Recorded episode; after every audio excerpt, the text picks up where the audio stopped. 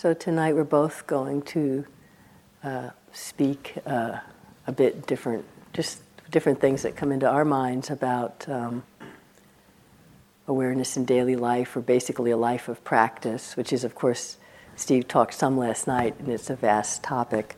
So I'm just um, going to say a few simple things about this particular style of, of watching our mind, of, of noticing experience that we've been uh, talking about and trying to give you time to explore these days.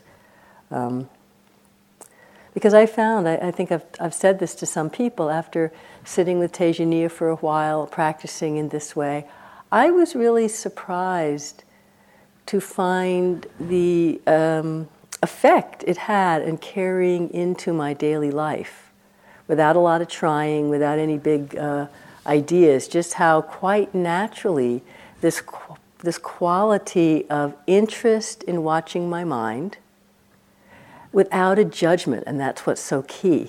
You know, not watching my mind, I've got to be mindful, I've got to be good, I've got to, because then right away you feel oppressed as soon as you think about it, right? Because the mind's not going to be so great when you watch it. We know that now. So if I think, oh, I've got to watch my mind, and when I see it, it's like, oh, it's all full of all this gunk, forget it, it's useless, there's no point in practice, why did I even do it, I, you know, right? It's hard to keep practice up if, if we have some model like that. But this, this uh, simplicity of just watching what the mind is doing with an interest to learn, and with this trust that wisdom naturally arises through the steadiness of awareness, I just was really surprised and very heartened to find how much, how what a, uh, an effect it's had in my life and how easy it is to access. It's really become quite natural. It's not such a leap. If you've been practicing mindfulness, Buddhist meditation for a long time, it's nothing you don't know. It's almost like you just have to stop trying so hard. Stop trying to be mindful in your daily life and then getting upset when you can't because things are so busy, so then just screw the whole thing. It's really, it's just something much more interesting and less stressful. But there's two things. I think the two key things are that it has to matter to us to want to, to want to pay attention.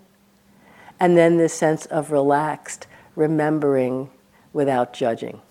I just want to read you something from Tejaniya in some uh, question and answer. When someone was asking him, can you give us some advice on how to practice outside the retreat center?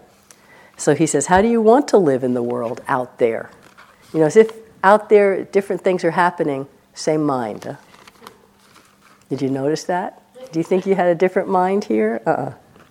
If you really want to continue the practice, the mind will find a way. Only when there's a measure of, of true appreciating of the value of awareness of mindfulness will the mind be prepared to make a consistent effort in daily life. No matter how many techniques you know, unless the mind has the true interest, the true desire to practice in the world, you won't be able to apply any of those techniques out there.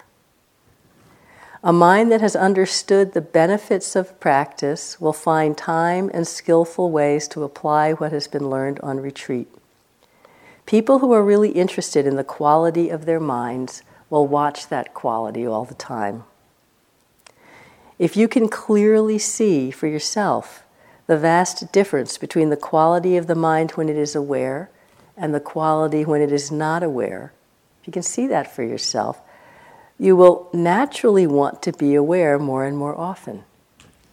So that to me is like so both so obvious, but so really right on. Instead of all this, try this, try this, try that, it, it puts it squarely back on us. We have to be interested enough.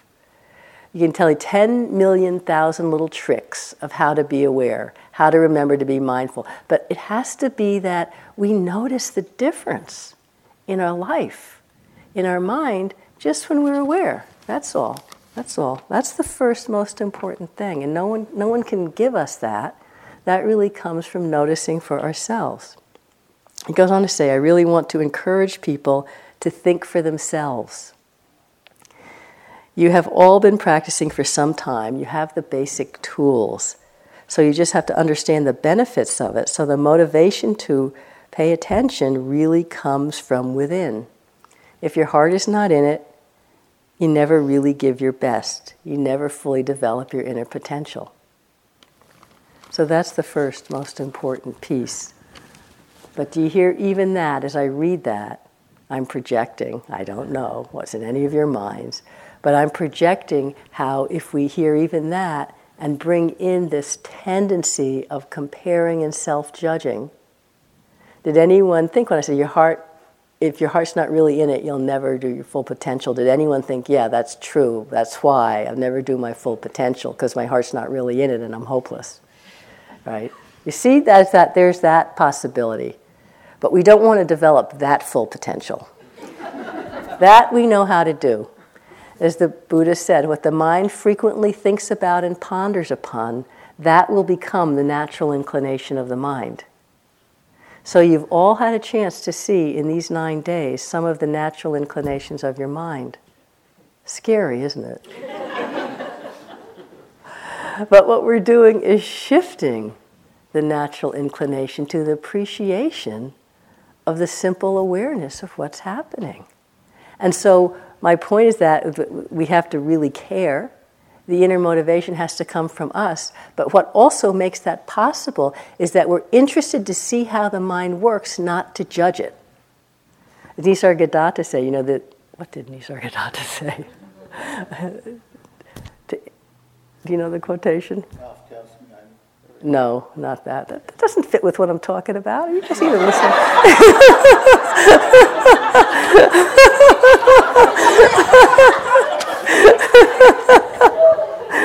They weren't. Neither of them were listening. Okay. I can't say that I always listen either.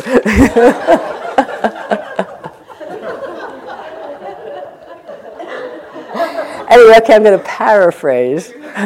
What he said, which is something like we, we pay attention with the out of interest, not to judge.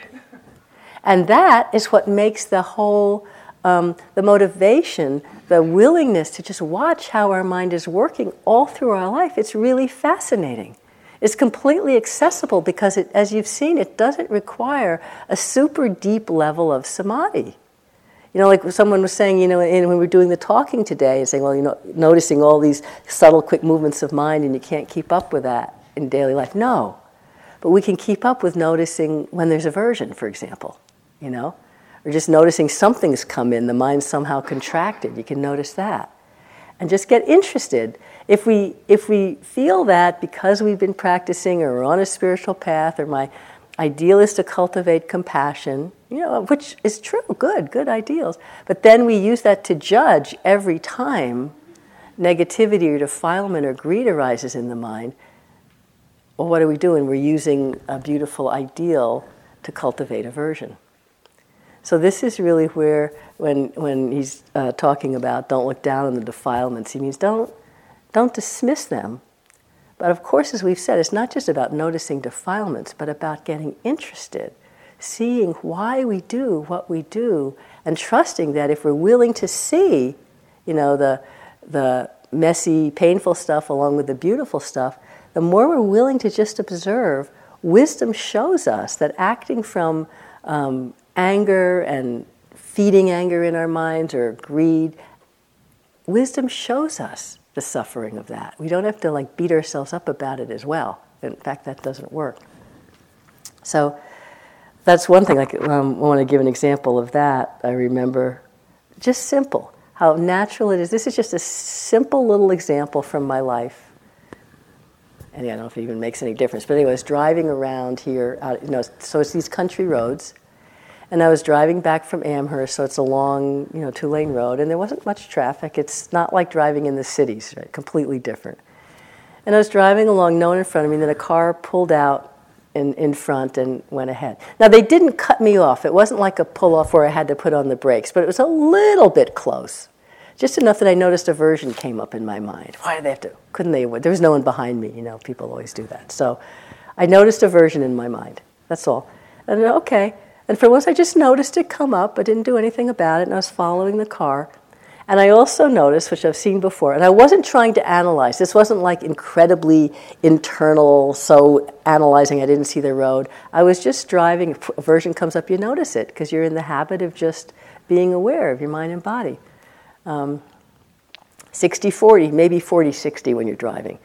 And so I was noticing the aversion and just the thoughts in the mind, and they didn't go anywhere. And I don't know if you've noticed, but how uh, anger or aversion, it wasn't really anger, but it was just a little annoyance, has a, it, it has like a, often it elicits feelings in the body, you know, physical reactions, like a tightness, a burning.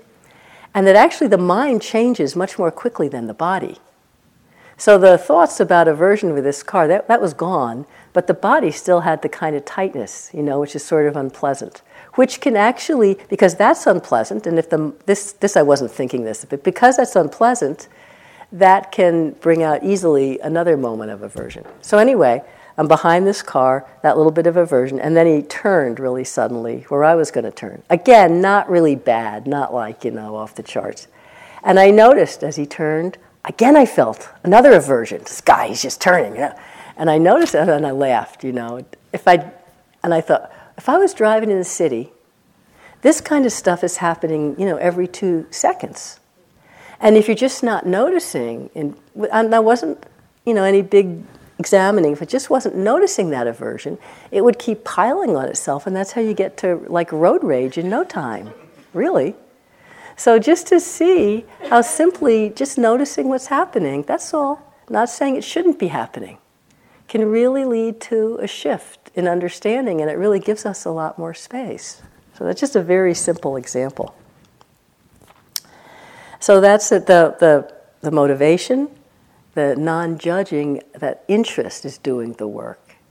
And it really just then does get so interesting. So that already comes from the wisdom of it's just nature, you know. It's just kalesa doing their job. It's just, you know, delusion doing its job, wisdom doing its job, the body's doing its job. Don't take it all so personally. And then again, it gets much more interesting. So that, and then this quality of the steadiness of persistence of remembering whenever you remember through the day, but not with putting in this huge focusing effort. That's another thing people, and, and me too, I, I know how to be mindful in my movements, and I know I can go incredibly, incredibly slowly, but even not slowly. But there's always this feeling I'm doing something, it's like, okay, now get mindful. And just, do you know what I mean? Just a little, sometimes it's subtle, sometimes not so subtle, but there's something more I have to do to be mindful. So it's a subtle, oppressive kind of feeling. It can be. And then, then once you get there, it's never quite good enough. Well, my mind wandered. But in this way, it's like, as soon as you think, remember yourself, you're here. You don't have to get more mindful. As soon as you think, oh, uh, my body, you're here. That level of remembering is really natural and easy. It is not stressful. It's not demanding. And after a while, it's not that you're always there. Sure, you space out, you notice you're thinking. It's just no big deal. But after a while, this just becomes more and more and more the natural habit that we still space out. But before you know, you're, you're noticing the body. You're noticing what the mind's doing. You're not trying to change it. Trusting wisdom to change it. So if I was thinking, oh, if I see anger in my mind, if I see greed in my mind, oh, no, I have to do something, then I'm back in struggle. But if I'm willing to notice it, if I'm trusting awareness enough and trusting the wisdom that's developed in my own understanding through my own experience and also the external informational wisdom, you know, I can I can trust that if there's ill will or if there's craving, I may say something stupid, but I'm not going to act out of control. You know, we, we, we have some sense of wisdom and some sense of trust of the wisdom of awareness. So it's not just like, okay, free ride. It doesn't matter what you do. Go out and steal and run amok. As long as you're paying attention, it's all okay. That's not, I'm not saying that. It's so that if you pay attention, you can trust the wisdom that sees, I don't want to create more suffering for myself or others. That's what's so trustworthy. We're so like tight, we're so afraid we're going to like do these horrible things. But if we trust paying attention, we trust the tenderness of the mind and heart that's open to seeing things as the way they are, trust that metta and compassion for yourself, for others, are more accessible. Compassion when you see your mind running in these same old habits, same old habits. Anybody had that this retreat? Did you have compassion for it at all? At all? Even a second? Yeah, okay, it's a start. It's painful, isn't it? Look at the world. Running, running, running. It's the same old habit since the beginning of recorded history, as far as I can tell. So here we have a chance. This is the only place we can work, in our own heart, in our own mind. We can only do it with the interest, with kindness, with compassion. We can't do it with getting out the whip. Remember yourself. Get interested in your mind, and then watch why we do what we do. Just watch it. Did you read the... Um, The very first page in this book? I just read you the last section of it because I think it's great about the defilements. It goes through mind, speech, and body, so I'll just do body. Have you ever knocked really hard on someone's door or refused to enter a room simply because someone you dislike was in there, or jumped a queue, or used the shampoo someone left in the bathroom, or made a private call using your employer's phone line, or done any similar actions? I always think, if you've done anything, you think, no one's going to see me, so it's okay if I do this. All sort of unthinkingly. All these actions are motivated by defilements. Just be aware of it. Just be aware of it. So my point is not, uh, my point is noticing what's in our mind, because what's feeding, what the, the qualities in the mind, the factors in the mind, are what give rise to speech, are what give rise to action. And the heart of action, the seed of karma, the seed of wholesome, unwholesome action, is not in the result. That's out of our control. The conditions externally are out of our control. The seed of action is in the intention, the motivation, what's originating it in our mind and heart. That's the only thing we can really notice, pay attention to. So, so it, here again, it's not to set up an ideal, because then you're just feeding aversion. But notice when there's ill will in my mind, and I, I think there's a lot of ill will in my mind, but still this person needs to, you know, they really need to be set straight. They really do need, for the good of all beings, to know what's right. And I'll say it in a nice way. And you really may mean that. So there's there's ill will, there's delusion, and... Um, There's maybe a little piece of trying to do the right thing. You know, we just can't tell. That's the thing. Knowing when there's kalesa, when there's defilement in the mind, the wisest thing we can do is nothing. Because we can't see straight. We just can't see straight. Sometimes you have to do something anyway, for sure. But at least, if you don't have to, wait. Let the confusion clear. But the seed is in the intention. So you're thinking, okay, I'll say it in a nice way, and it's a useful thing to say. And maybe it is a useful thing to say, and maybe you say it in such a way that they don't pick up the, that you're really filled with ill will. Small chance, but maybe. Maybe they're really deluded. It comes through. But even if all of that, and that it's useful, the fact that you were filled with ill will doing it, that's what's the seed of that action. And so that's feeding, really, that's like feeding the tendency of ill will in your own mind. You're suffering from that, even if you don't think so. Yeah, this is the great message of Buddhism. Even if you don't know you're suffering, you are. So that's why it's such a popular... Um... No, but really the seed is in the intention. So this is why watching our mind and seeing how intentions change is so powerful. It's really how we change ourselves. We don't do it, wisdom does it. How we relate to other people, how we change how we are in the world. So it may seem like it's just, uh, like I remember I think I was talking about this the first night, how I went from saying this isn't just some esoteric mind game for privileged people, and I, I jumped from that to Dachau, right? I kind of make these leaps.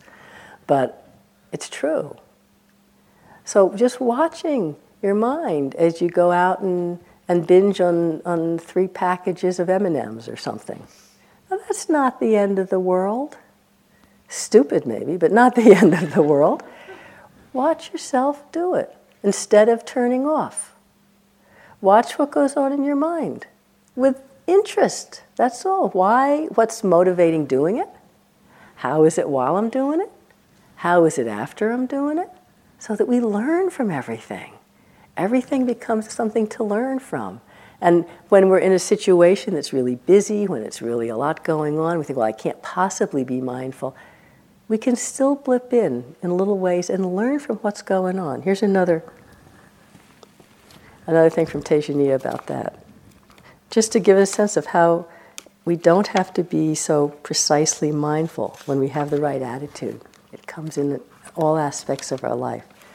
So someone's saying about I have a I, I, I need a job that doesn't put me under any pressure or stress. Then I could be mindful. You say, yeah, good luck. Um, that's not what he said. So Tejaniya says, yes, when there's a lot of pressure, a lot of stress, practicing paying attention becomes more difficult. It just does. That's how it is. But we can try to learn from the difficulties. So try to learn from the difficulties at your workplace. What makes the mind agitated? Like we're just watching, cause and effect. What triggers the agitation? Why do you lose mindfulness? When do you lose mindfulness? Why does the mind become eager? Why does the mind uh, want to make something happen? Is it necessary to hurry? How does it feel when you hurry? Investigating this way will help you deal more skillfully with difficult situations. And as you notice this, it will prevent unwholesome mind states from taking over so much. So this, again, is coming back to this real trust in the awareness, rather than that we have to control all the mind states, which, as we know, isn't possible. But it is possible to just keep feeding the interest. And then someone wrote and asked uh, in one of the questions the other night, how can you, something to the effect of how being aware in daily life, but how can you do that without kind of withdrawing, you know? Because you have to kind of withdraw to, to practice. So of course, as I think you get a sense of what I'm saying, that it just really becomes really natural and easy to be present with yourself while we're in relation, while we're doing things. It's a practice, but it's it's not about being doing so extra heavy mindfulness. But there's one one way I like that Tejaniya was talking about. Um, his practice in his daily life. As Steve said the other night, he did a great deal of his practice as a layman. He was running his father's business, uh, I think big clothing stall in the market, very busy life, regular life in, in downtown Yangon. But he said he was just by this time so interested in watching his mind. So this would be after he'd worked through that depression. So he said, you know, nobody else has to know what you're doing. You don't have to make a big deal, oh, I'll come with you, but I'm watching my mind, you know. He said, he called it secret mission, you know, like you're a secret agent. So he says he'd go with his friends to the, the kickboxing match, but he'd just be sitting there with them, watching the thing, but he's watching his mind. How's his mind reacting to what he's seeing, to the friends, to whatever, and that was just much more interesting. You know, so he didn't like say, I can't go with you, I have to go home and meditate.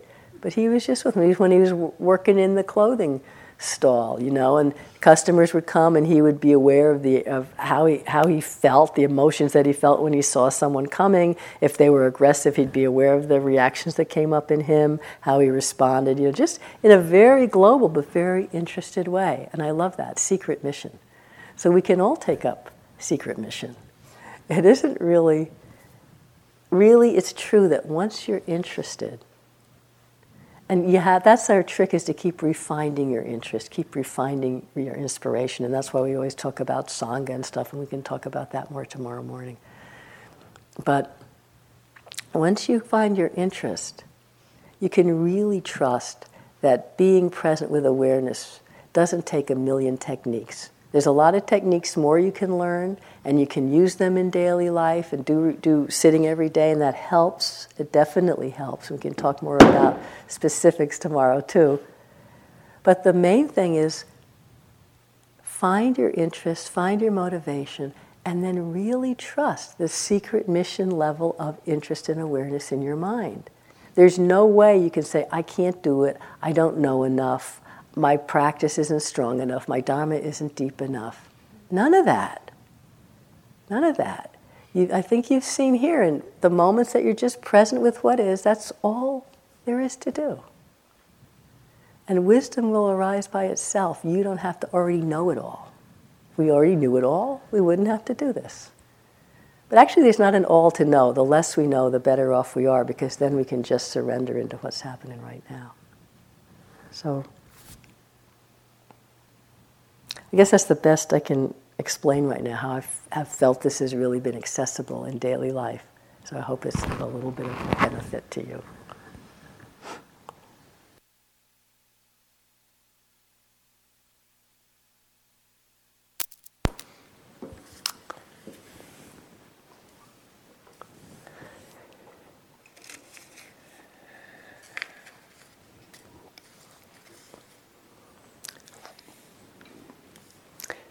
Franz just recently reminded me of an old Taoist um, sage's wisdom.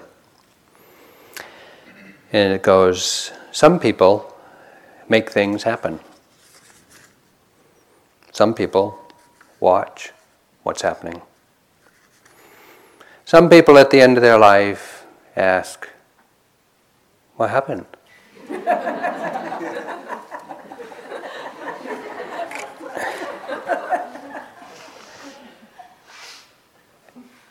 It's your choice. It's a, each one of us has a choice as to how we are going to approach what's happening. And so often we find ourselves, quite often, just, just carried along in the stream of events of our life, feeling more like a bubble on a stream than a pebble at the bottom. And yet when it comes to Dharma practice, we can see even from our efforts here that yes, we have to make an effort. We have to be here. We have to attempt to be aware, to remember to be aware. But we all have, you know, gone, overshot and tried too hard. And we probably have seen the other end of the spectrum where we really have cruised, tried too little. And from my experience, it seems that the whole path of practice is trying to find the middle, trying to find the place in practice between trying too hard and not trying at all, or not trying enough. And Carol was just talking about the need to, or when you find the interest in observing the mind, the rest will follow. I want to speak about one of the paramis that I uh, introduced last night. And it's not one of the usual or one of the familiar, but it's one of the more obscure and rarely mentioned. And I want to introduce it by telling a story. It's said that hundreds of thousands of eons ago, like a long time, uh, there was an ascetic named Sumedha living in what is now present-day India, and had so perfected his practices of austerities and concentration, that it said that if he had heard a single word of teaching of a Buddha, he would have become fully enlightened. That's how clear his mind was. That's how uh, much integrity he had in his life, how prepared his mind was for right view. One day on his alms round, he went to town and saw that the, everyone in town was really in a big hubbub. And he realized something was going on. He inquired what was happening, and, and he was told that the Buddha of that day, Dipankara Buddha, was coming to town. And the village people were preparing. So he got excited about that and wanted to see the Buddha. So he went to the side of the road where the Buddha would be coming and prepared a section of the pathway or the roadway. And when Dipankara Buddha came towards him on his trip into town, and the ascetics saw him, he saw the essence of the Buddha. The radiance, the purity, the serenity, the steadiness, the compassion, the clarity, the wisdom. And in his clear mind, he, in appreciating what he saw, what he knew of the Buddha, made a vow that one day he too wanted to be a Buddha in order to help other beings free themselves from suffering. Dipankara Buddha, having the mind that he did, noticed that this ascetic on the side of the road had just made a vow, checked out the vow, checked out the karmic record of the ascetic, and realized that he had all the requisites for awakening, and that if he did indeed undertake the additional practices to become a Buddha, that he would in one day become a Buddha. So he acknowledged to that ascetic that he knew of his vow, and he confirmed to him that one day in the future he would become a Buddha. So the ascetic Sumedha did not at that time receive the Buddha's teaching. But for the next hundreds of lifetimes, he took birth in all of the realms known to Buddhas in order to meet the conditions that would challenge him to perfect the paramis, all those qualities that I spoke about last night, to perfect the paramis to such a degree that he could become a Buddha. Willingly undertook hundreds of lifetimes being challenged to practice generosity and renunciation and developing energy and patience and loving kindness and truthfulness. twenty-five hundred years ago, there was a prince born in India, Prince Siddhartha, who, as the story goes, and you probably know, at age twenty-nine left the palace, undertook six years of austerities and practice, and became the Buddha upon realizing the truth. And he became the Buddha of our day and age, Gautama Buddha. As a Buddha, or after his awakening, he taught what he had realized for forty-five years. And he taught men and women, monks, nuns, royalty, peasants, beggars, the whole spectrum. And those teachings have been carried down for twenty-five, more than twenty-five hundred years to arrive in Burma, in Thailand, in Sri Lanka, and the U S and Europe today. One of the conditions giving rise to this event, that makes this event of this retreat possible and why we're here, is the vow of that ascetic Sumedha in ancient history. And without that vow, and without our Buddha, we wouldn't be here doing this. And that is a condition that we don't know of, we don't see, we're not aware of it, it's not in our memory, and yet we can see that it's true. That vow was extraordinarily powerful, and it has had consequences for the ascetic, the Buddha, and everyone who's heard the Buddha's teachings since then, and even in our lives. How did such a vow become so powerful.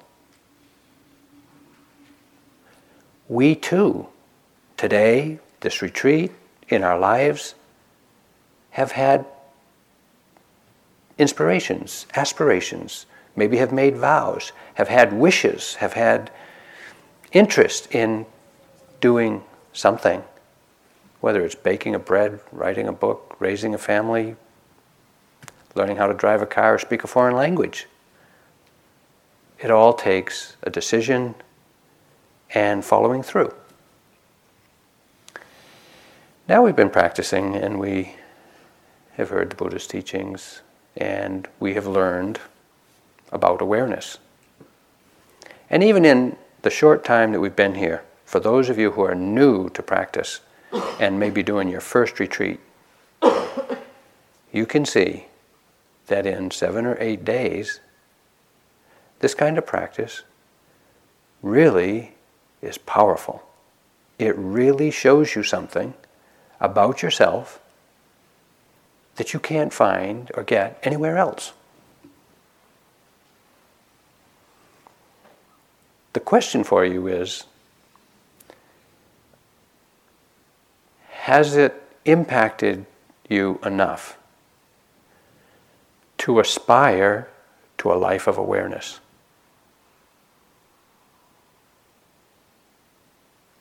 Do you see the possibility, or do you see the value of awareness in your life? And if you do, the subsequent question is, what can I do about it? Because now we have the clarity of mind to see, to value, to aspire, and then to wonder.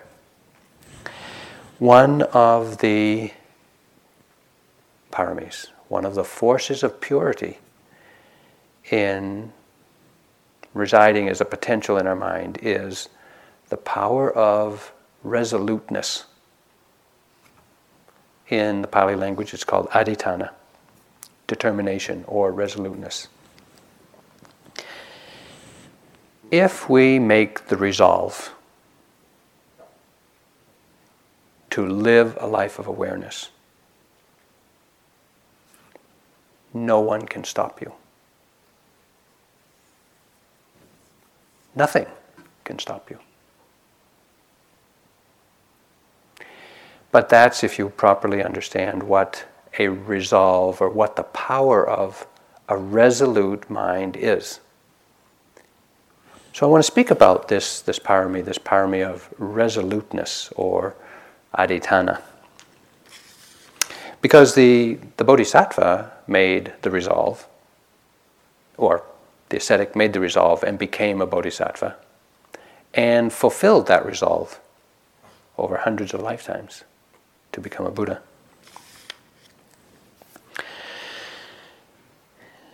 Resolve or resoluteness is involves both an understanding, uh, inspiration, aspiration, energy, faith, effort, patience, equanimity. In fact, all the other paramis. A firm and clear and decisive resolve is possible because of the other paramis. They're all interdependent, we could say.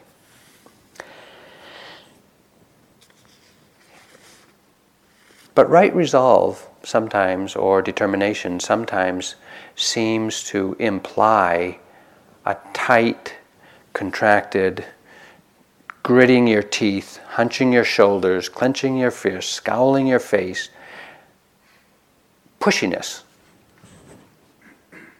And that's not balanced in any way. That's not really required for determination or resolution. Because right resolve, as I said, or right determination, or a firm clarity about the direction we're going in life, it's like a commitment. You know, you make a commitment when you get married, Some people make a commitment when they join A A. It's not a one-time thing. It's not like you say, good, I'm married, that's it. Phew, I can relax for the rest of the journey.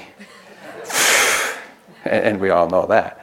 But it's a commitment that's valid, that works, as long as you invest in it.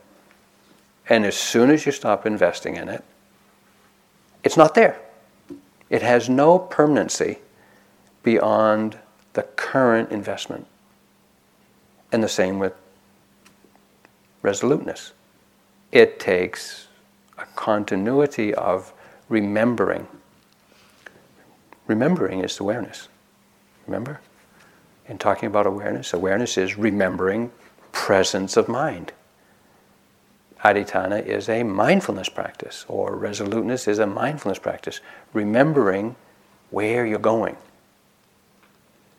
And in any moment, what right resolve means is remembering the direction you aspire to. It's not about accomplishing anything. It's not about grabbing, reaching, hurrying, rushing, getting frustrated, disappointed, and, and judging.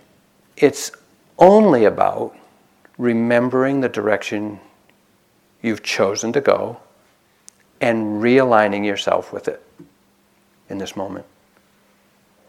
It doesn't take any more effort than that. It just takes the persistent continuity of doing that in every moment. So when you find yourself impatient or frustrated, disappointed, judgmental, critical, distracted, multitasking, or any of the other impediments to a resolute mind, and you notice that, you let go. You remember, you realign, and you meet the moment.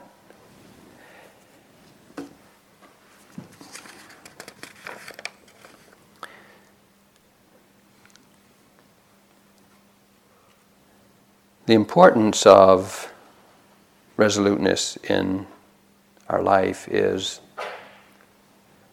it reaffirms our aspiration. It gives us strength and stability of mind. And it really guides our life toward the values we have seen and appreciated and selected in our clearest moments. And we're not always clear. We're not always able to affirm it or confirm it or re-experience it. And so we want to take our clearest experience of what we aspire to and to remember that and to make the resolve and to work to fulfill it. So, what prevents us from making this resolve to follow our interest, to be aware, to wake up, to see the way things are, to free the mind from its habits? All of the usual defilements, all of the usual hindrances come to interfere, you might say. Sometimes our resolve is contaminated by doubt. Doubt is, you know, that wavering mind that, yes, maybe, but, no, uh, hmm, multitasking, dispersion of energy.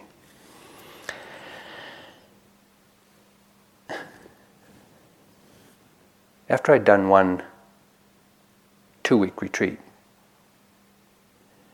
I came here on staff a few months later when it first opened, or soon after it first opened. And I'd done two-week retreat. And one of the first days I was on staff, I was in the attic of the Catskills wing over there with another staff person, Rodney Smith. And we were insulating the ceiling in order to keep it warmer during the winter. And we were having a discussion about Nibbana, of which we knew nothing. And Rodney reminded me uh, a couple of years ago that at that time I said to him with utter and absolute conviction, I said, I have no doubt that in this lifetime I will realize the Dharma. I didn't know what I was saying. I didn't know what was going to be involved. But that doesn't prevent, or that doesn't interfere with the clarity and the commitment to the direction you're going. It, in fact, is a statement of a willingness to endure, to put up with, to face, no matter what. And I felt that. I knew that, even though I didn't know how hard it was going to be. So the clarity of the direction and the faith in your understanding of it or your commitment to it is not dependent on knowing the terrain. It's dependent on knowing your heart and really seeing and acknowledging what you see in your heart as being of value to you, to others, and what you really see is the the, the best possible for you. It's our choice. No one else can make it for us. But there have been plenty of times since that resoluteness when my efforts and my uh, resoluteness were impeded, obstructed by laziness. Because sometimes you just don't have energy, or you don't think you do. Sometimes you don't know how much energy is required to meet the conditions that you're facing. As I've said, sometimes we apply too much, we exhaust ourselves. Sometimes we apply too little and we're overwhelmed. It takes a lot of experience, really, to, to really feel confident in a willingness to meet the present moment and with whatever energy it requires. And I think this is one of the great fears that we have when we leave a retreat, which is so protected and so singularly pointing to awareness and awareness practice. When we enter the mainstream of our life and all of its distractions and all of its requirements and all of our obligations, and we just feel like it's exhausting. Well, it's exhausting to even think about it, let alone to do it. And we just feel like, where am I ever going to get the energy to practice? But as Carol said, if you have the interest to watch your mind, there isn't anything you do in your busy life that your mind isn't there. Everything you do, your mind is already there. And what this awareness practice asks of us is to know the mind. It's only that much energy. So as we continue with our practice, we, we really clarify what our aspiration is, what the direction is, and we we grow in understanding of just how to do that, how much energy is required and how to do that. I'm reminded of uh, a story that Joseph tells about one of his um, teachers, Dipa Ma. Now, Dipa Ma, as probably many of you know, was uh, an Indian Bengali woman who was uh, just an extraordinary yogi, both in developing tranquility and concentration as well as in developing liberating insight. Just extraordinary. And she was the most loving and gentle and kind being. And she came to the States two or three times, you know, and, and taught here and stayed over in the, the house across the street. And one time she said to Joseph, who had studied with her some, she said to Joseph, Joseph, you should sit for three days. And Joseph thought, sure. Three-day retreat, yeah. I, I, I can do a three-day retreat.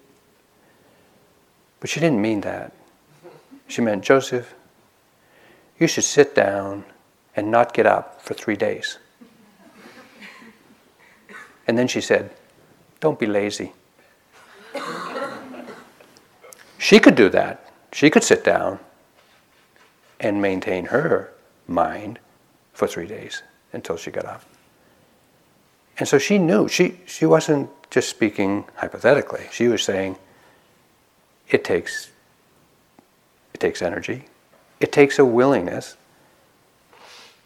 But sometimes we let the fear of discomfort, and believe me, comfort is not a goal worthy of your efforts. And so we know there's going to be some discomfort, some discomfort of the body, some discomfort of the mind, and have the courage to meet the discomfort in order to stay aligned with our uh, our aspiration to be awake, to really meet the moment, to see what is going on, to see the mind in in all of its range of possibilities.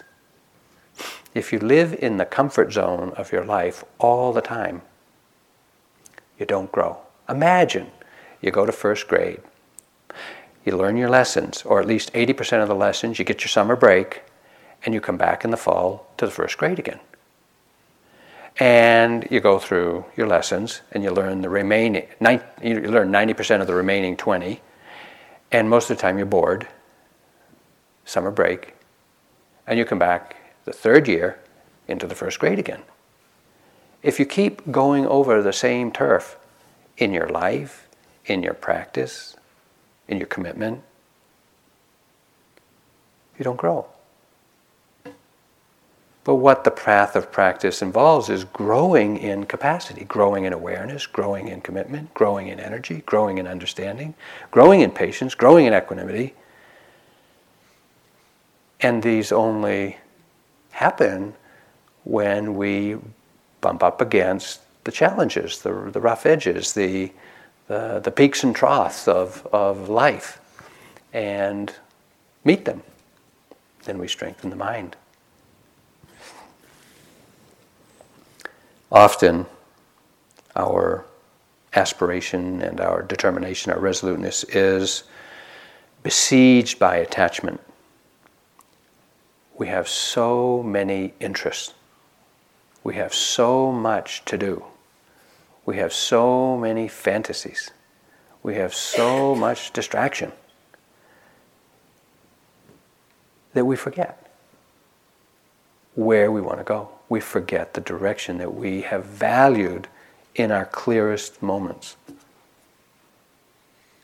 And so it is awareness that reminds us, that remembers, and it is letting go, or the practice of renunciation, that just lets go of that which does not support your highest aspiration. Now, oftentimes we think, oh, letting go is that's really painful. Renunciation, letting go, it's like, I don't want to let go of what I'm hanging on to. But we have let go of so much in our life already, and it hasn't been painful at all. You remember that doll, that bike, that ball, that sport, that stamp collection, coin collection, whatever it was that you had when you were a young kid that was the source of your happiness and activity for days on end? Where is it now? Well, it may be in the attic, or it may be in the cellar, but it's not in your heart. Somehow your heart has let go of that, because it no longer serves your purpose. It no longer serves your aspiration. It no longer makes you happy. It no longer is of value to you. And we let go of all kinds of things unknowingly. But when we come to Dharma practice and we see the path ahead, we see the direction we're going, I would invite you to do a kind of a look through the attics of your life and see what it is that you've been holding on to. Plans and goals and friends, behaviors, beliefs, intentions that no longer serve your highest aspiration. And we have them. But once we get clear that awareness and the value of awareness in our life is the direction we want to go, then, well, we can let go of a lot that doesn't support it. And yet we have to look. We have to really take a take a review, kind of clean out the closets, and intentionally let go of what no longer is, is supportive.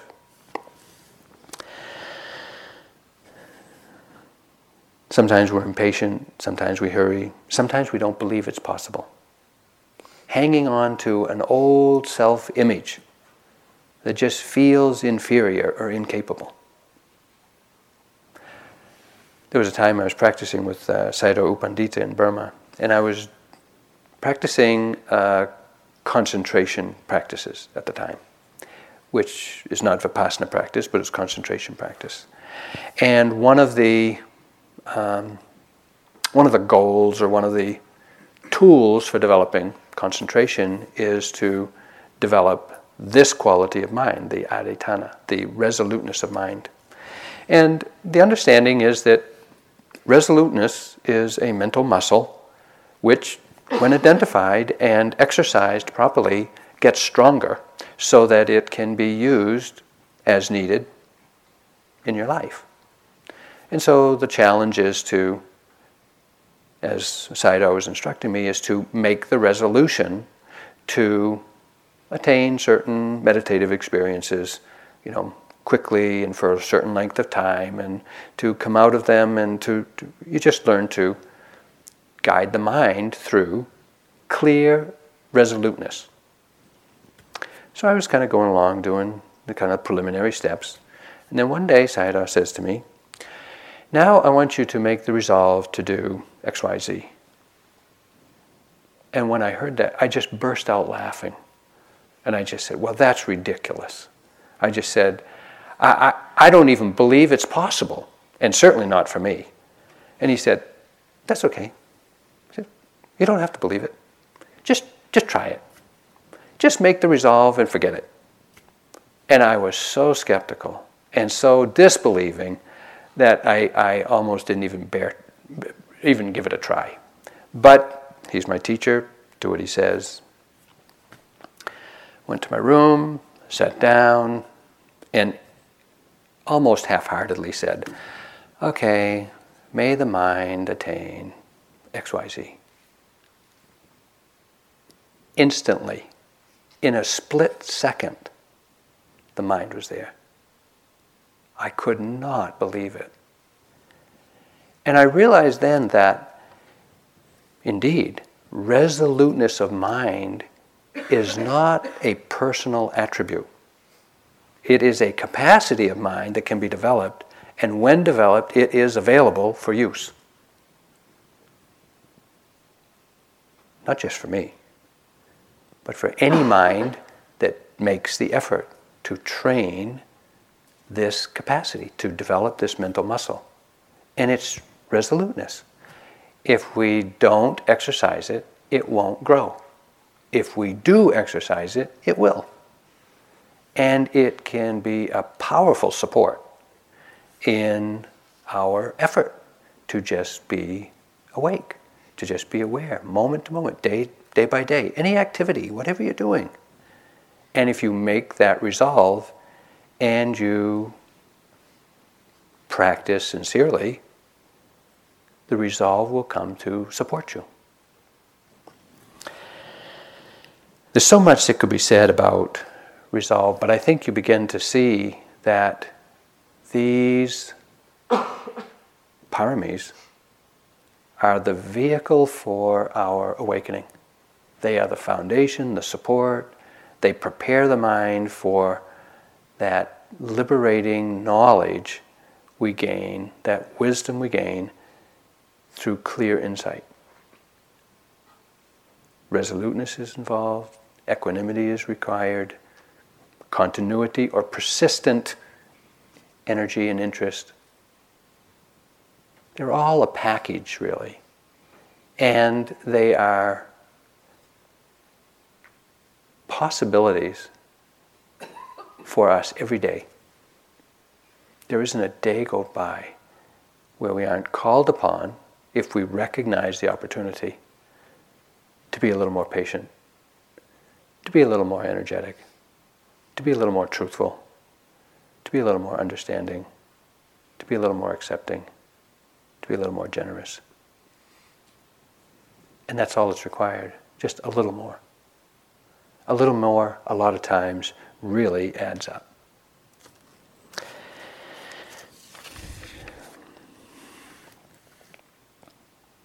As I mentioned, on a retreat like this, nine days, even though it's a very special conditions, we're in seclusion, there's a singularity of purpose here, all of the talk, or most of the talk, has been directed towards developing the awareness and all of the mental muscles that support it.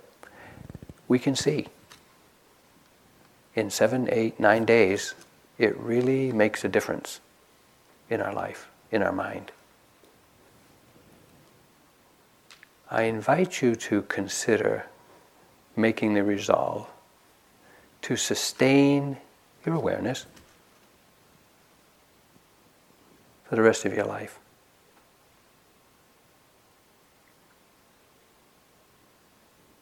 Let's just make the resolve. That's all. Which means that you're willing to realign yourself. When you notice that you're off, when you notice that you're not aware, you just make an effort to arouse the awareness to meet that moment.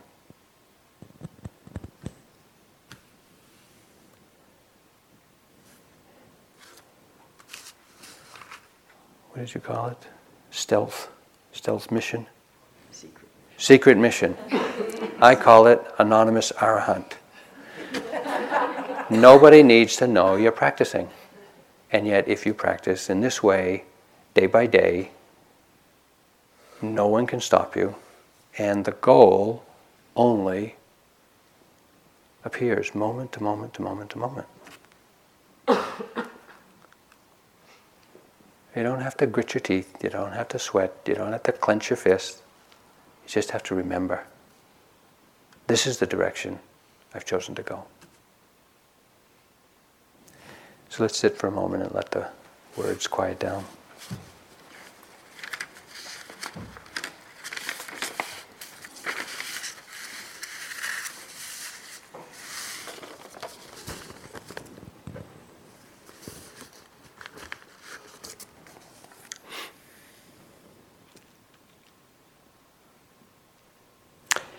These are the four resolves, the Buddha said.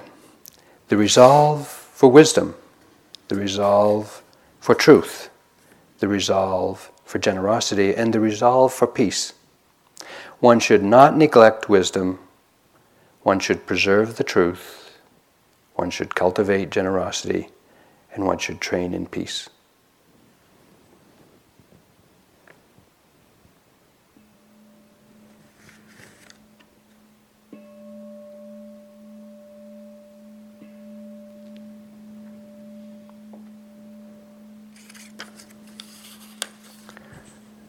Thank you for listening to the Dharma. It's about twenty-five minutes for mindful movement, and we'll be back here at nine o'clock for the mindful movement. You know, going to the toilet, getting a cup of tea.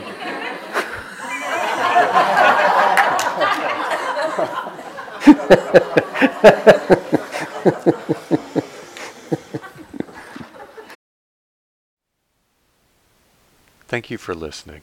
To learn how you can support the teachers and Dharma Seed, please visit dharmaseed dot org slash donate.